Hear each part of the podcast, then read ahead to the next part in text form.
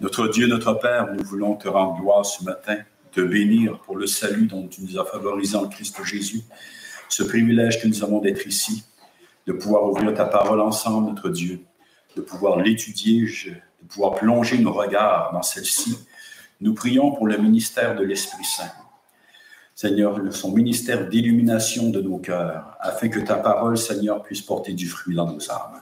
Parole puissante, comme cela a déjà été dit, notre Dieu qui sauve, qui guérit, qui console, qui dirige aussi, qui nous accorde la, force de persévérer, qui nourrit, Seigneur, nos cœurs. Notre Dieu, nous prions pour ton action parmi nous ce matin. Toi qui nous as racheté un grand prix, qui nous as aimés de toute éternité, qui a fait alliance avec nous par le sang de la croix, notre Dieu, nous te bénissons parce que nous savons, Seigneur, que nous sommes tiens nous t'appartenons, notre Père, et que tu as fait la promesse de, euh, Seigneur, nous garder, de nous préserver. Et tu le fais d'une manière particulière, Seigneur, par le ministère de ta parole. Bénis ta parole à nos cœurs ce matin. Nous te prions au nom du Seigneur Jésus-Christ, notre grand prêtre qui est dans ta présence en ce moment même. Amen. Amen. Amen. vous asseoir, frères et sœurs.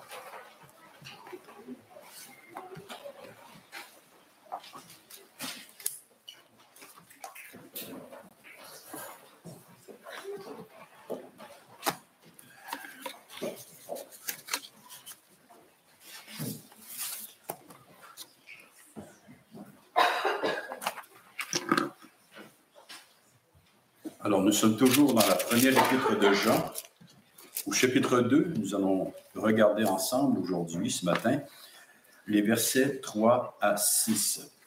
Première épître de Jean, chapitre 2. Les versets 3 à 6.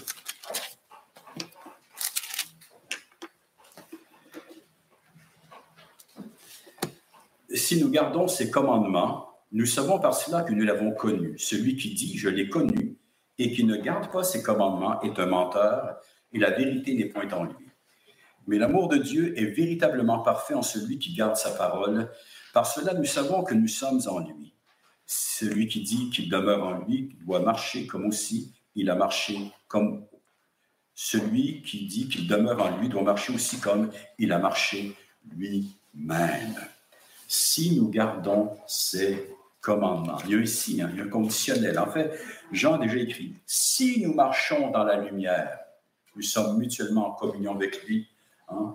Euh, euh, si nous confessons nos péchés, il est juste et fidèle pour nous les pardonner, pour nous purifier de toute iniquité. Et maintenant, si nous gardons ses commandements.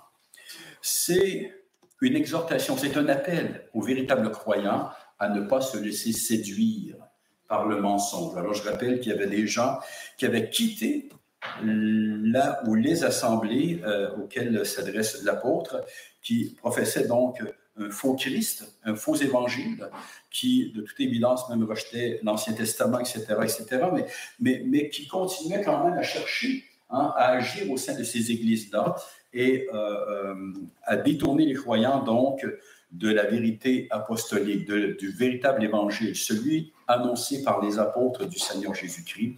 Et ce que j'en veux, c'est bien sûr préserver le peuple de Dieu, qui s'est acquis, qui s'est acquis par son propre sang. Quelle belle expression, n'est-ce pas, qui nous dit que le Seigneur Jésus-Christ n'est nul autre que Dieu, qui s'est manifesté dans la chair. Si nous marchons dans la lumière, si nous confessons nos péchés, si nous gardons ses commandements, eh bien, c'est le premier point de ce matin, par cela, nous savons. Non pas par cela, nous ressentons, nous espérons, hein, mais bien par cela, nous savons. Si nous gardons ces commandements, verset 5, nous savons par cela que nous l'avons connu.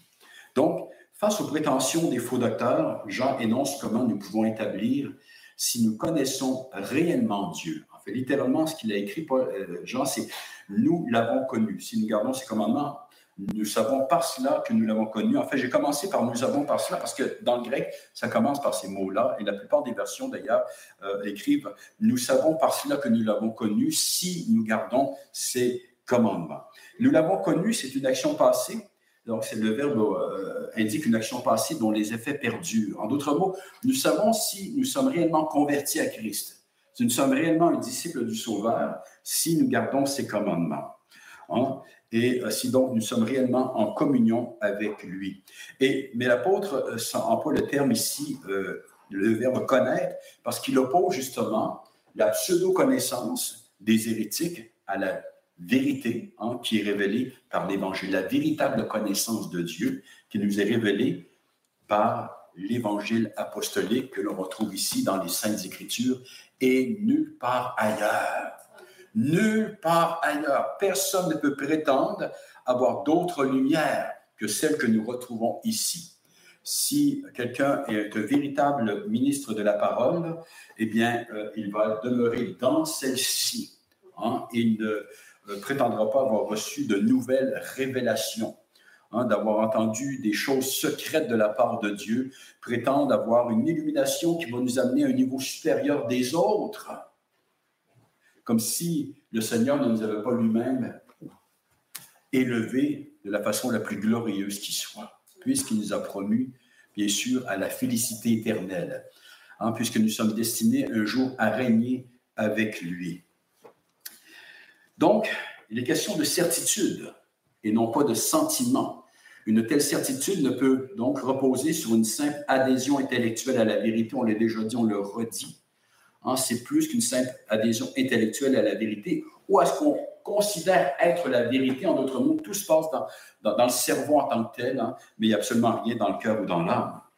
Mais ça ne repose pas cette certitude-là non plus sur tout simplement une expérience en soi, un sentiment ou une profonde conviction aussi puissant et subjectif que puisse être ceci. Combien de gens prétendent avoir reçu une expérience, avoir vécu une expérience avec Dieu, hein, euh, ressentir des sentiments hein, d'une grande, grande profondeur, et pourtant, euh, lorsque nous les voyons vivre, et enfin même lorsque ce qu'il confesse en tant que tel, bien sûr, euh, n'a rien à voir avec l'évangile du Seigneur Jésus-Christ en tant que tel.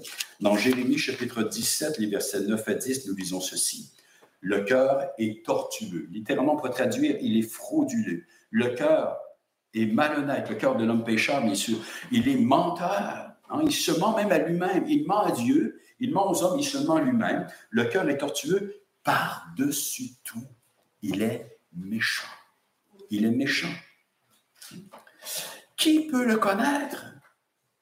Même le pécheur ne connaît pas bien son cœur. Ah, il ne veut pas vraiment le connaître non plus. Hein. Moi, l'Éternel, j'éprouve le cœur, je sonde les reins pour rendre à chacun selon ses voies, selon le fruit de ses œuvres. Dieu, lui, les connaît, les cœurs. Et donc, qui peut le connaître? Le cœur est tellement tortueux, il cherche toutes sortes de détours. Hein. Il se trompe lui-même par toutes sortes de faux raisonnements.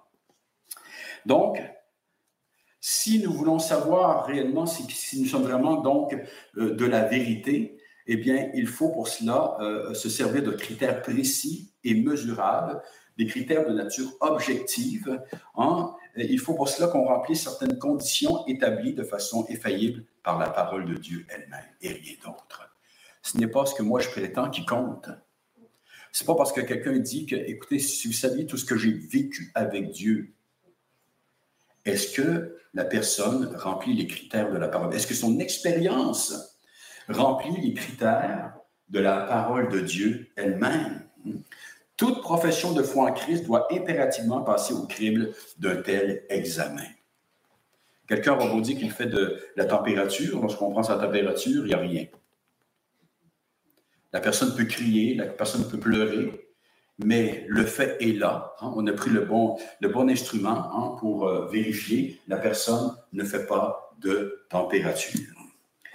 Donc, nous, avons, nous savons par cela que nous l'avons connu. Nous pouvons avoir une certitude si nous gardons ces commandements. Ah, alors, l'apôtre euh, va, énumérer dans la suite de l'Épître, en fait à partir d'ici, euh, trois grands critères. Premièrement, c'est le critère moral garder les commandements de Dieu. Après ça, le critère de l'amour, aimer Dieu les frères, et euh, le critère de la vérité de l'orthodoxie, à savoir la sainte doctrine, qui se, matérialise dans notre épître par la confession du véritable Christ.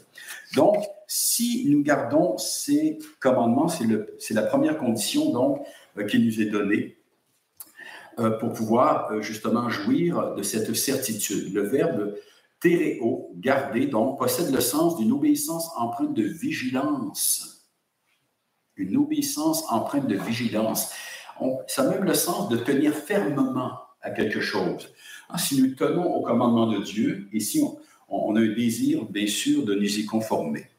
La connaissance de Dieu, la véritable connaissance de Dieu, l'authentique connaissance de Dieu, selon la parole, eh bien, suscite un changement de conduite, une éthique appropriée au caractère de ce dernier. Vous serez saint car je suis saint. Euh, la connaissance de Dieu est obligatoirement assortie ou accompagnée de conséquences morales. On voit des gens faire profession de connaître Dieu sans qu'il y ait aucun changement dans leur vie. Cela ne répond, cela ne répond pas aux critères des Écritures. il peut y avoir des soi-disant changements, mais ce ne sont pas les changements prescrits par la parole.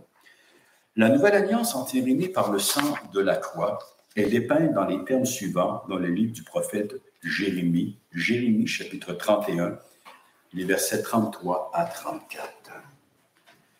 Alors qu'Israël et Judas se sont détournés de Dieu, le Seigneur annonce une nouvelle alliance, plus excellente, meilleure que l'ancienne. Il dit ceci, Mais voici l'alliance que je ferai avec la maison d'Israël. Après ces jours-là, dit l'Éternel, je mettrai ma loi au-dedans d'eux je l'écrirai dans leur cœur, je serai leur Dieu, ils seront mon peuple, celui-ci n'enseignera plus son prochain, celui-là son frère, en disant, connaissez l'Éternel, car tous me connaîtront, depuis le plus petit jusqu'au plus grand, dit l'Éternel, car je pardonnerai leur iniquité, je ne me souviendrai plus de leur péché.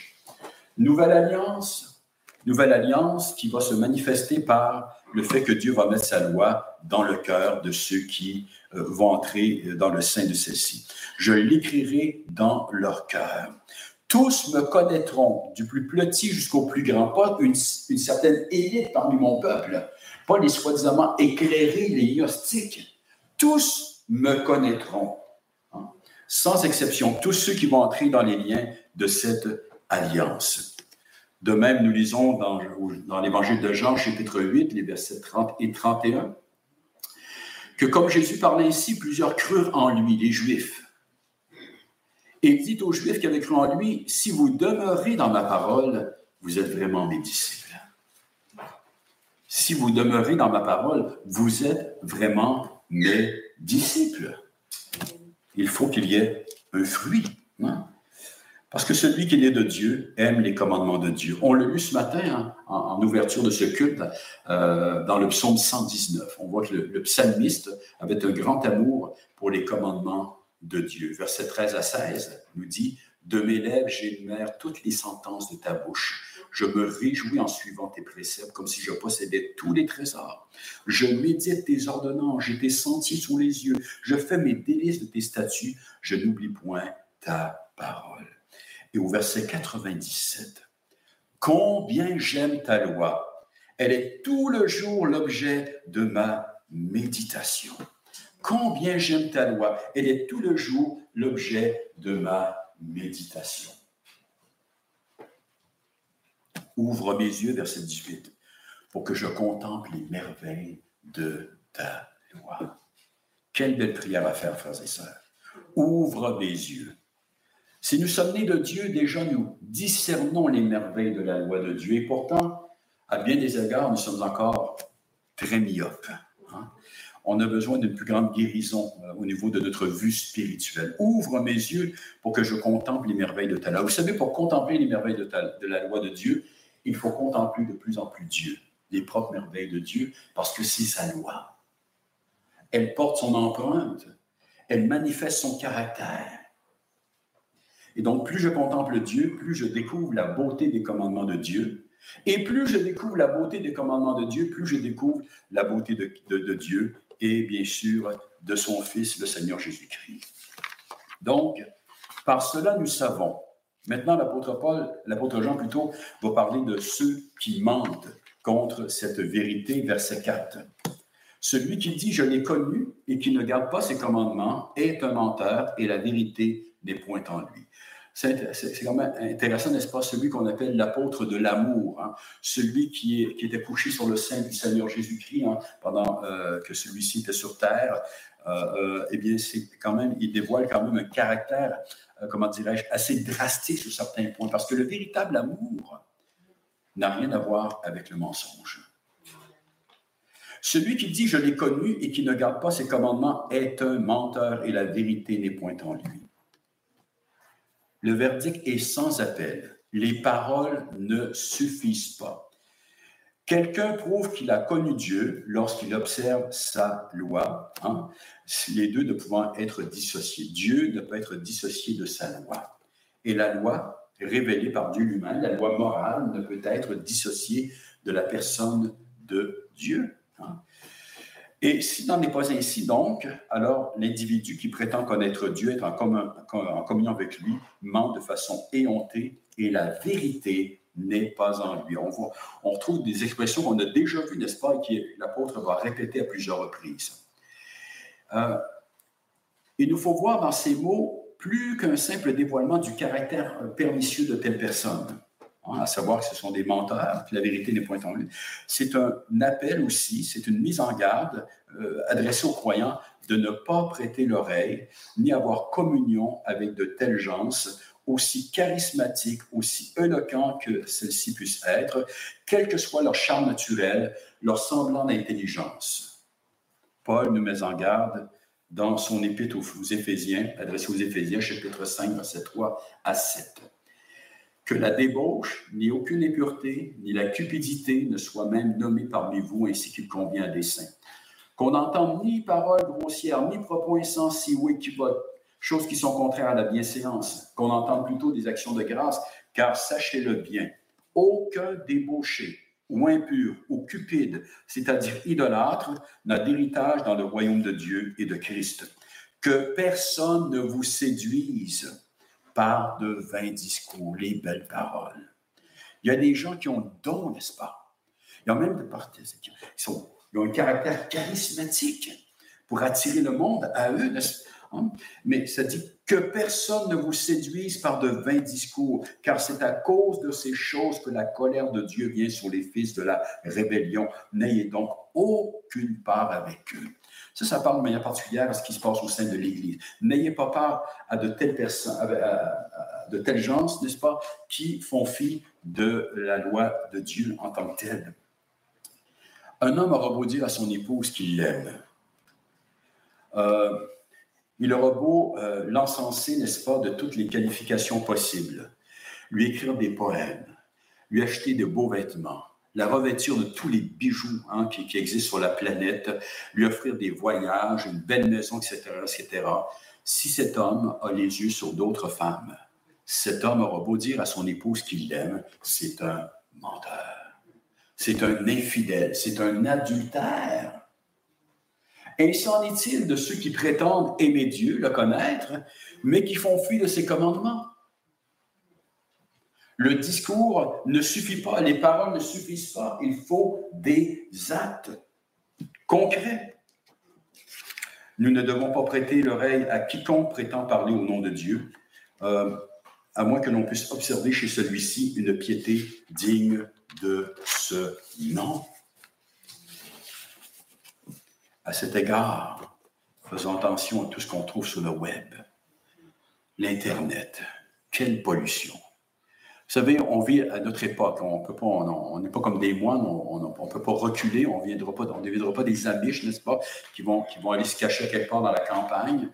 Mais quel siècle de séduction extraordinaire. Lorsqu'on ne sait pas qui, est derrière, donc euh, ce qui est écrit, etc., faisons très attention tellement de gens qui prétendent être pieux, n'est-ce pas, qui se mettent à écrire, à enseigner, en euh, n'étant parfois même pas attachés à une église locale de quoi. On ne connaît rien de leur vie. Faisons attention. Faisons très attention. On se souvient certainement de ce que Jacques euh, affirme donc dans son épître au chapitre 2, les versets 20 à 26. On ne peut pas dissocier la foi véritable de la piété. Et la piété veut dire des actions concrètes c'est ce que Jean nous dit. L'observation, garder les commandements de Dieu. Veux-tu savoir, ô homme vain? le qualificatif de vain ici, il est très important. Ça veut dire qu'il n'a aucun poids. C'est plus que cela. Une nullité face à Dieu lui-même. Il aura beau prétendre à tout ce qu'on veut, manifester une grande arrogance, une certitude extraordinaire, Jacques nous dit que c'est un homme vain. La foi sans les œuvres est inutile. Abraham, notre père, ne fut-il pas justifié par les œuvres lorsqu'il offrit son fils Isaac sur l'autel? Tu vois que la foi agissait avec ses œuvres et que par les œuvres, la foi fut rendue parfaite. Ainsi s'accomplit ce que dit l'Écriture, Abraham crut à Dieu, cela lui fait imputer à justice et il fut appelé ami de Dieu. Vous voyez que l'homme est justifié par les œuvres et non par la foi seulement. Rahab, la prostituée, ne fut-elle pas également justifiée par les œuvres lorsqu'elle reçut les messagers qu'elle les fit partir par un autre chemin? Comme le corps sans esprit est mort, de même la foi sans les œuvres est morte. L'image est très très forte. Hein. Quand l'âme quitte un corps, c'est terminé. Il se met à se décomposer. La foi sans les œuvres est morte. Maintenant, Jacques donne l'impression ici, bien sûr, d'aller à l'encontre de ce qu'a écrit l'apôtre Paul. Il n'en est absolument rien. C'est tout simplement euh, qu'il écrit dans un contexte différent. Il fait face à ce qu'on appelle des antinomiens, comme Jean dans son épître. Alors, c'est intéressant ici que l'Évangile demeure le même pour tous, pour toutes les époques, mais il peut parfois être exprimé un peu différemment selon le contexte, selon ce, qu'on désire toucher. Hein. Et lorsqu'il nous dit donc que la foi euh, sans les œuvres est morte, ce qu'il veut dire par là, il est impossible que quelqu'un ait la foi véritable sans que ça produise du fruit. C'est tout cela que, simplement cela que Jacques veut nous dire. Nous sommes sauvés uniquement par la foi, sans les œuvres de la loi, mais une fois que nous sommes sauvés, il y a un fruit qui vient. Nécessairement, le Seigneur Jésus n'a pas donné sa vie pour nous pour qu'on continue à nous vautrer dans le péché. Il nous a appelés à la sainteté. C'est de cela dont il est question ici. Jacques met l'accent sur le fait que si quelqu'un a réellement cru, que cette personne va le manifester par une nouvelle manière de vivre, conforme à la volonté de Dieu. On risque d'en emmène là-dessus. Le corps sans, comme le corps sans esprit est mort, de même la foi sans les œuvres est morte. À noter que ce qui est vrai des antinomiens, ceux qui rejettent la loi de Dieu, l'est tout aussi des légalistes. Ces derniers ne gardent pas plus les commandements de Dieu, les légalistes dans le christianisme bien sûr, euh, ils ne gardent pas plus les commandements de Dieu que les antinomiens, mais euh, plutôt ce qu'ils disent garder, que, ils disent se conformer. Donc, euh, ce à quoi ils disent se conformer, c'est une hideuse caricature très superficielle de ces commandements-là, auxquels ils ajoutent bien sûr leurs propres règles, des commandements d'hommes qui finissent par supplanter ceux du Seigneur. Hein, le, Seigneur Jésus-Christ, d'ailleurs, reprocher cela aux pharisiens en disant, vous anéantissez le commandement de Dieu par le vôtre en tant que tel. C'est ce que euh, l'apôtre Paul dit aux, Galates, dans son épître, donc adressé à celui-ci au chapitre 6, verset 13, car les circoncis eux-mêmes n'observent point la loi. Ils prétendent, mais ils ne l'observent absolument pas, mais ils veulent que vous soyez circoncis pour se glorifier dans votre chair. Et ces hommes étaient prêts à mourir pour leur foi. J'en ai aucun doute, mais en même temps, ils avaient un tel attachement idolâtre à leur peuple, à la tradition de leur père, hein, qu'ils voulaient détourner les croyants. Et euh, ce qu'ils voulaient, c'est que ces croyants eux-mêmes d'origine euh, païenne, euh, ils les voyaient comme un trophée à aller chercher pour présenter cela au peuple juif non converti en disant Voyez, notre Jésus n'est pas dangereux. Il est tout à fait conforme à la tradition de nos pères. Sauf que le véritable Christ n'avait rien, rien de conforme à la tradition des pères. À savoir que cette tradition voulait qu'on soit sauvé par nos propres œuvres et faisait fi donc du grand sacrifice de Christ qui seul et uniquement lui peut ainsi nous racheter de l'enfer éternel. Matthieu chapitre 5, verset 20. Quelle déclaration de la part du Seigneur Jésus-Christ, qu'après avoir dit, je ne suis pas venu pour abolir euh, euh, la, loi de Dieu. Aucunement, je suis venu pour l'accomplir. Car je vous le dis, si votre justice ne surpasse celle des scribes et des pharisiens, vous n'entrerez point dans le royaume des cieux. En d'autres mots, ils n'ont aucune justice en eux-mêmes. Ils ne vont pas chercher la justice où elle est réellement, et où se trouve la justice de Dieu pour être sauvé en la personne du Seigneur Jésus-Christ, et non pas en nous. Troisième point, verset 5, l'amour parfait, ou l'amour véritable. Mais l'amour de Dieu est véritablement parfait en celui qui garde sa parole, par cela nous savons que nous sommes en lui.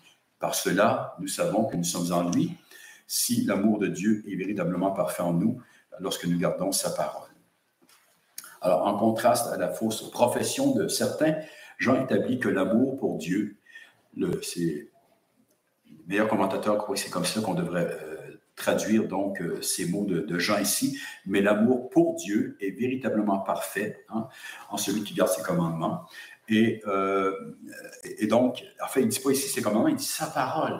Parce que c'est un tout, c'est une unité, n'est-ce pas? Alors, Jean ajoute ici, l'amour de Dieu est l'amour pour Dieu est véritablement parfait en celui qui garde sa parole. Jean chapitre 14, verset 15 et verset 21. Jésus de dire à ses disciples, si vous m'aimez, gardez mes commandements. Si vous m'aimez, gardez mes commandements. Celui qui a mes commandements qui les garde, c'est celui qui m'aime tout simplement. Chapitre 14, toujours, versets 23 et 24. Si quelqu'un m'aime, il gardera ma parole. Et mon Père l'aimera. Nous viendrons à lui, nous ferons notre demeure chez lui. Celui qui ne m'aime pas ne garde point mes paroles. Et la parole que vous entendez n'est pas de moi, mais du Père qui m'a envoyé. Rejeter le Christ de la parole, c'est rejeter Dieu lui-même. Ceux qui prétendent être en communion avec Dieu sans passer par le Christ mentent. Le Seigneur de dire, celui qui m'aime garde ma parole, et ma parole n'est pas de moi, mais elle vient de mon Père. C'est un tout hein, qu'on ne peut qu'on ne peut dissocier. Mais qu'est-ce que Jean veut dire par ces mots véritablement parfait? Fait-il référence donc à un amour sans faille, une consécration totale, entière, qui ne connaît aucune variation? Certainement pas. D'accord avec cela? Qui peut dire qu'il aime Dieu parfaitement ici ce matin? Dans le sens où on entend ce terme habituellement. L'apôtre lui-même nous a déjà mis en garde hein, contre ceux qui disent qui, disent qu'ils n'ont pas de péché. Aucun croyant, même parmi les plus avancés dans la foi, hein, continue de pécher et ne peut prétendre aimer Dieu exactement comme il se doit. Euh, et on ne peut le prétendre, non pas maintenant, mais on ne pourra jamais le prétendre ici-bas. Euh, c'est le témoignage d'Ésaïe lui-même, lorsqu'il a vu euh, dans sa vision, n'est-ce pas, la sainteté du Seigneur. Ésaïe chapitre 6, verset 5. Ésaïe, c'est certainement un homme d'une grande sainteté. Mais lorsqu'il a été, s'est trouvé dans la présence euh, de Dieu, hein, il s'est écrié Malheur à moi, je suis perdu, car je suis un homme dont les lèvres sont impures. J'habite au milieu d'un peuple dont les lèvres sont impures, et mes yeux ont vu le roi, l'Éternel des armées. D'ailleurs, c'est une saine réaction hein, de ressentir tout son péché face à la sainteté de Dieu. Ésaïe est un véritable croyant, un homme consacré, un homme qui était prêt à mourir pour son Dieu. Et pourtant, dans la présence de celui-ci, hein, il s'est écrié Malheur à moi, je suis perdu. Jean le Baptiste, Matthieu chapitre 3, verset 11. Moi, je vous baptise d'eau pour vous amener à la repentance, mais celui qui vient après moi est plus puissant que moi. Je ne suis pas digne de porter ses souliers.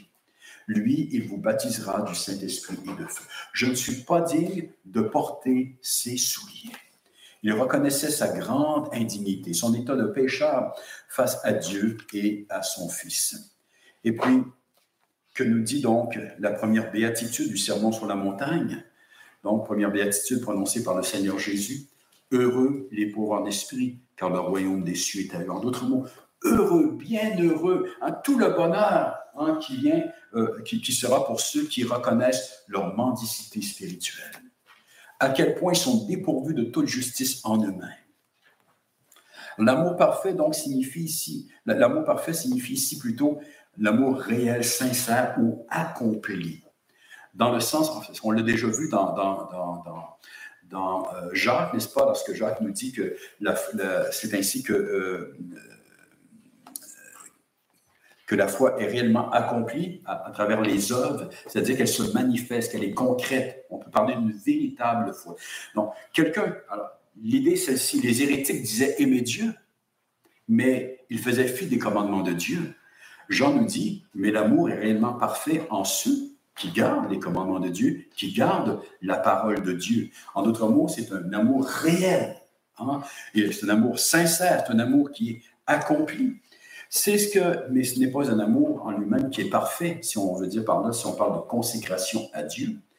C'est euh, ce que l'exhortation que le Seigneur a donnée à Abraham dans les livres de la Genèse au chapitre 17, verset 1. Marche devant ma face et sois intègre, on pourrait traduire, et sois parfait. On sait très bien qu'Abraham n'a jamais été parfait moralement parlant, mais il a été consacré à Dieu, il a, il a persévéré jusqu'à la fin.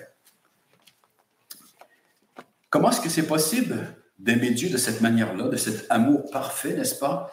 Bien, c'est parce que nous sommes en Christ uniquement parce que nous sommes en Christ, parce que nous lui avons été hantés et que nous vivons dans la sphère de la grâce et rien d'autre, parce que notre marche est complètement, est, constamment souillée par le péché. Mais nous sommes au bénéfice de son sang qui constamment aussi nous purifie de tout péché. Hein. Nous sommes au bénéfice de sa justice parfaite. Lui qui est auprès du Père et qui intercède pour nous, notre, grand avocat, notre souverain prêtre, et nous sommes au bénéfice de l'œuvre du Saint-Esprit qui nous sanctifie. C'est en cela qu'il est possible donc d'aimer Dieu de cette manière-là, de celle qui est décrite par, par euh, Jean euh, dans cette épître.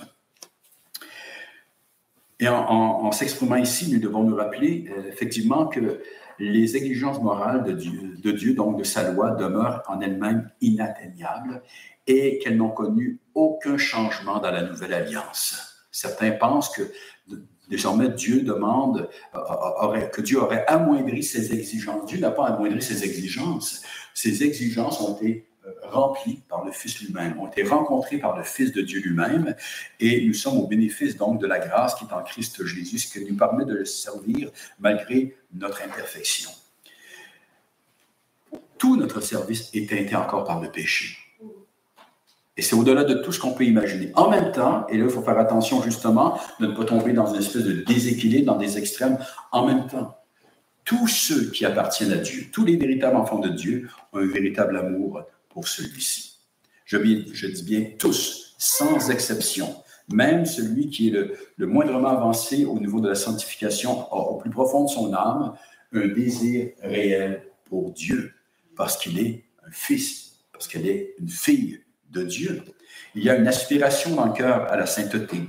Cette personne euh, expérimente des soupirs inexprimables pour une plus grande conformité à la volonté de Dieu, parce qu'elle possède les arts de l'esprit, parce que la vie de Christ coule dans cette personne. Malheureusement, plus souvent qu'autrement, le trône de la grâce nous est voilé justement par notre propre justice, même nous les croyants, n'est-ce pas? par notre orgueil à prétendre posséder encore quelques capacités à accomplir par nous-mêmes la volonté de Dieu, la justice de Dieu. Hein. Et, euh, en, faisant cela, nous dévaluons la personne du Seigneur Jésus-Christ qui l'accomplit pour nous. Et en se faisant, se prive de grandes, grandes, grandes bénédictions.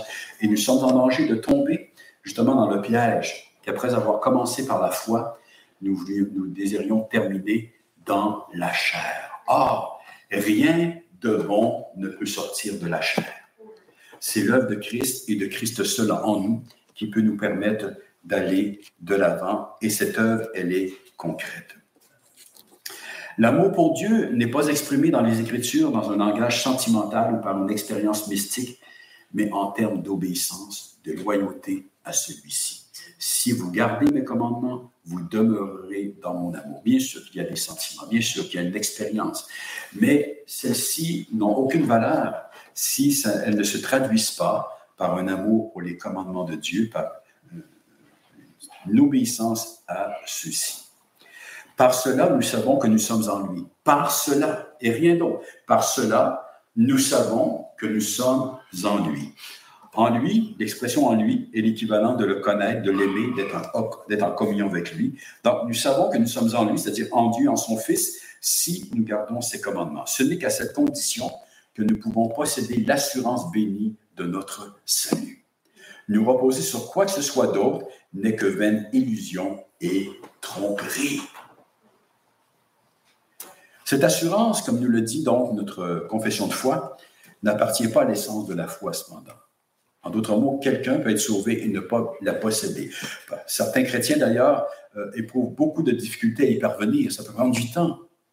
Même, on a l'impression qu'il y a certains amis, ils ne sont jamais vraiment parvenus. Il y a un amour réel pour le Seigneur, mais ils ont beaucoup de difficultés à saisir à quel point ils sont en sécurité en lui, à quel point ils sont aimés. De plus, ceux qui la possèdent peuvent la perdre en partie ou totalement, notamment s'ils se relâchent dans leur vie spirituelle, se rendent coupables de certains péchés, tombent dans le compromis et attristent ainsi le Saint-Esprit en eux. Mais ils peuvent aussi la retrouver, retrouver cette précieuse bénédiction évangélique par la repentance et la foi en Christ. Bénédiction qui, loin d'incliner ceux qui ont joué ce relâchement euh, spirituel, suscite au contraire chez eux un plus grand ardent, euh, un plus grand euh, désir de consécration en raison de cette certitude qui les anime d'être aimés de Dieu de toute éternité en Christ Jésus. Le véritable amour de Dieu, lorsqu'il est déversé dans le cœur, suscite un élan de consécration et non le contraire. Donc, c'est une précieuse bénédiction mais pour la posséder, bien sûr, il faut répondre aux critères. Si nous gardons ces commandements, nous pouvons jouir de cette assurance. Par cela, nous savons que nous sommes en lui. Il en est comme d'un contrat d'assurance. Nous devons respecter les clauses donc de ce contrat. Euh, sinon, le contrat devient caduque. Hein, il n'a plus d'effet. Quelqu'un prétend être en Christ Jésus quelqu'un prétend s'être converti au Christ, aimer Dieu, est en communion avec lui, mais ne garde pas les commandements de Dieu, cette personne ne peut prétendre avoir la moindre assurance qui soit. Son assurance ne vient pas de Dieu. Ce n'est pas le produit du Saint-Esprit euh, dans cette personne, mais c'est tout simplement euh, une illusion. Hein. La personne se ment à elle-même, elle vit dans ses propres émotions. Quatrième point, pour terminer, verset 6. Nous sommes appelés à marcher comme Christ lui-même a marché. Celui qui dit qu'il demeure en lui doit marcher aussi comme il a marché lui-même. On s'entend pour comprendre que le verbe ici demeurer euh, signifie vivre. Hein. Celui qui dit qu'il vit en lui doit marcher aussi comme il a marché lui-même. Et le lui-même, bien sûr, et le lui, le lui-même ici désigne le Seigneur Jésus-Christ, parce que qui a marché ici-bas Hein, euh, en pleine consécration à Dieu, dans la sainteté, sinon que le Fils de Dieu incarné. Donc, celui qui prétend être en Christ doit aussi marcher, se conduire comme il a lui-même marché, c'est-à-dire dans la sainteté, dans l'obéissance à la volonté de Dieu. et bien, encore une fois, bien sûr, on parle ici de demeurer, de, marcher plutôt de façon similaire, non pas identique. On ne peut pas marcher euh, parfaitement comme Christ a marché en raison de notre imperfection mais de façon similaire. Il y a quelque chose hein, qui, est entre les deux. Euh, il, y a une parenté, il y a une parenté entre les deux. Il s'agit, et d'ailleurs, il s'agit plus qu'une simple conformité à des règles, mais de l'imitation d'un modèle. Et ce modèle, c'est le Fils de Dieu ressuscité qui déverse sa vie sanctifiante par le Saint-Esprit dans le cœur des siens. On n'est pas dans la religion humaine ici. On est dans la régénération on est dans la résurrection spirituelle. C'est Christ lui-même qui déverse sa vie. Et en tant que membre de son corps, donc, dont il est la tête, euh, on ne peut plus donc se vautrer dans l'iniquité comme par le passé.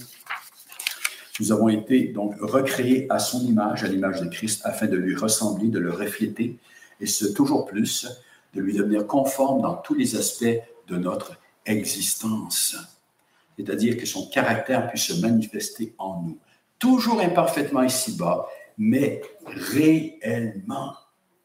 C'est pas seulement virtuellement, c'est réellement. Même si c'est imparfait, c'est réel. Et j'aimerais terminer en nous invitant à tourner dans l'Évangile de Jean, chapitre 15, pour lire les versets 1 à 8.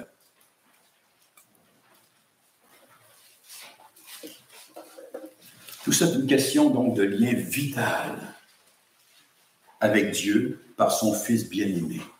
Est-ce que je suis dans ce lien vital? Est-ce que j'ai expérimenté cette vie nouvelle, cette transformation intérieure par la foi dans le Christ de la parole? Non pas le Christ que, dont que je me suis inventé moi-même ou le, Christ que quelqu'un m'a présenté, n'est-ce pas, mais qui n'a rien à voir avec celui des Écritures. On écoutait vendredi soir, Marie-Josée et moi, lors de la bonne nouvelle.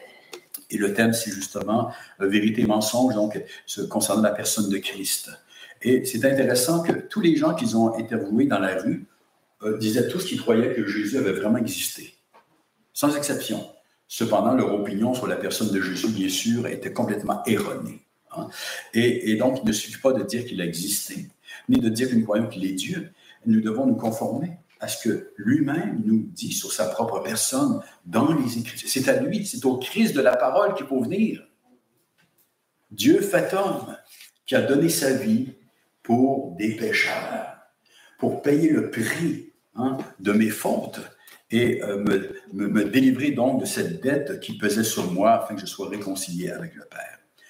Et c'est par lui, par lui seul, qu'on reçoit cette vie nouvelle et qu'on peut jouir de cette assurance bénie de la vie éternelle, d'être aimé de notre Dieu, et ce, à jamais. Jean chapitre 15, verset 1, 8, le Seigneur s'adresse donc à ses disciples. Je suis le vrai cep. Alors, on a une image ici tirée de l'agriculture, hein, de, la vigne. Je suis le vrai cep. Donc, c'est le pied de la vigne. Mon Père est le vigneron tout serment, tout ce qui pousse à partir de ce pied-là, tout serment qui est en moi et qui ne porte pas de fruit, il le retranche. Tout serment qui porte du fruit, il émonde afin qu'il porte encore plus de fruits. On ne peut pas établir une doctrine ici de la paix du salut à partir d'une parabole. Le Seigneur veut simplement nous dire que beaucoup, ceux qui professent m'appartenir hein, et qui ne portent pas de fruits, eh bien, euh, ils, euh, ils vont être retranchés. On va les enlever. Il faut nécessairement qu'il y ait du fruit. Personne ne peut prétendre être hanté à moi sans porter le fruit adéquat. Donc, tout serment qui est en moi qui ne porte pas de fruit, il le retranche, et tout serment qui porte du fruit, il les monte afin qu'il porte encore plus de fruits. Déjà, vous êtes purs à cause de la parole que je vous ai annoncée. Demeurez en moi et je demeurerai en vous. Il faut demeurer, c'est la persévérance des saints. Comme le serment ne peut de lui-même porter du fruit s'il ne demeure attaché au cep, ainsi vous ne le pouvez pas non plus si vous ne demeurez en moi. Ça, ça veut dire c'est pas juste la conversion. C'est une fois, une fois que nous sommes venus au Christ, il faut demeurer en lui, sinon il n'y aura aucun fruit possible. Je suis le cep, vous êtes le serment, pas le contraire, pas nous le cep. Hein? Et c'est pas lui le serment. Celui qui demeure en moi et en qui je demeure porte beaucoup de fruits, car sans moi, vous ne pouvez rien faire. Si quelqu'un ne demeure pas en moi, il est jeté dehors comme le serment il sèche, puis on le ramasse, on le jette au feu et il brûle. Si vous demeurez en moi, que mes paroles demeurent en vous, demandez ce que vous voudrez, cela vous sera accordé. Si vous portez beaucoup de fruits, c'est ainsi que mon Père sera glorifié et que vous serez mes disciples. Amen. Amen. Notre Père, nous voulons te bénir pour ta révélation éblouissante pour nos âmes, Seigneur, d'une profondeur inouïe et d'une grande puissance. Nous voulons considérer effectivement que ton Fils est le cep, tu es le vigneron, et nous sommes les serments. Plusieurs peuvent prétendre avoir été hantés à ton Fils, euh, avoir poussé sur ce sceptre, mais s'il n'y a pas de fruits, Seigneur, ils seront retranchés et jetés au feu. Monsieur Seigneur, qui sont réellement venus à ton Fils, sont les véritables serments. Et ils ne peuvent faire autrement que de porter du fruit. Cela ne vient pas de nous, cela vient de toi et de toi seul, car sans toi, nous ne pouvons rien faire. Combien, Seigneur, même pour ceux qui te connaissent, que la tentation est grande. Après avoir placé notre confiance en toi, de nous laisser détourner par les mensonges de l'ennemi et du vieil homme, et de pouvoir prétendent être capables d'être capables de porter quelques fruits par nous-mêmes, de pouvoir prétendre à quelques mérites personnels. Notre Dieu, comme l'a dit l'apôtre Paul, nous avons débuté par la foi et nous devons aussi terminer par la foi, car c'est par la foi seule que nous sommes sauvés. Maintenant, nous avons vu, nous nous sommes rappelés, Seigneur, que cette foi n'est jamais seule. Par elle seule, nous sommes sauvés, mais la foi n'est pas seule, elle est toujours accompagnée de fruits, de bonnes œuvres, notre Dieu, que tu as préparées d'avance, Seigneur, pour ceux que tu t'es choisis. Seigneur, garde-nous de croire que nous sommes sauvés par celle-ci, que nous puissions acquérir, être, que nous puissions être plus aimés par toi, Seigneur, en raison de ces œuvres. Mais garde-nous aussi, notre Père, de tomber dans le piège de mettre de côté celle-ci. Car tu nous as appelés à ton service. Tu nous as rachetés, Seigneur, d'une perdition éternelle pour que désormais nous soyons, euh, Seigneur, euh, transformés à l'image de ton Fils, pour que nous accomplissions ce qui est bien, pour que, pour que nous marchions dans la sainteté, notre Dieu. Seigneur, garde-nous, garde-nous des mensonges du malin. Seigneur, qui voudrait, euh, Seigneur, faire nous amener à croire, Seigneur, que l'obéissance à tes commandements n'a pas de valeur en soi. Notre Dieu, alors que tu nous as recréés en Christ Jésus pour cela, que celui-ci a porté le châtiment de nos transgressions, qu'il est lui-même l'incarnation de cette loi, qui en démontre toute la beauté, euh, toute la véracité, toute la justice et toute la sainteté. Que nous puissions nous rappeler qu'il n'est pas venu abolir la loi, mais l'accomplir. Il l'a accompli à notre place. Il a pris sur lui nos péchés et en retour, il nous a donné sa propre justice. Seigneur, nous voulons te bénir pour un tel salut. Le Seigneur qui est complètement immérité, mais qui a pour but de porter du fruit à la louange de ta gloire. Encore une fois, ce matin, nous te prions que si parmi nous quelques personnes ne sont jamais venues à toi, Seigneur, qu'elles puissent le faire, qu'elles puissent réaliser leurs besoins. Car Seigneur, si notre justice ne soit pas celle des pharisiens, qui extérieurement semblaient tellement juste notre Dieu? Aussi, Seigneur, nous adoptons l'idée que l'on peut faire fi de tous tes commandements. Alors, Seigneur, notre perdition est réelle. Elle est assurée. Mais tu offres une assurance à tous ceux qui viennent à toi par ton Fils bien-aimé. Une assurance de pardon. Une assurance euh, Seigneur, d'entrer dans ta présence, une assurance de posséder la vie éternelle par ton Fils bien-aimé. Notre Dieu, notre Père, nous te prions que s'il y a quelqu'un parmi nous, Seigneur, qui n'a jamais fait ce pas, ne s'est jamais présenté devant toi face à face dans ta présence, que cette personne puisse le faire conscientiser sur son grand besoin. Et nous te prions, Seigneur, pour que ta parole puisse se répandre autour de nous et que d'autres âmes puissent venir à la connaissance de la vérité. Seigneur, toi seul peux accorder, Seigneur, une telle foi. Seigneur, puisses-tu toucher les âmes autour de nous. Donne-nous de rayonner pour toi. Et Seigneur, pour cela, bien sûr, nous avons besoin d'une plus grande consécration, d'être nous-mêmes conscientisés, Seigneur, sur la grandeur de ta grâce, afin d'en devenir des porteurs, notre Dieu, et des proclamateurs, dans toute sa force et sa puissance et sa splendeur, en Christ Jésus, notre Seigneur. Amen. Amen.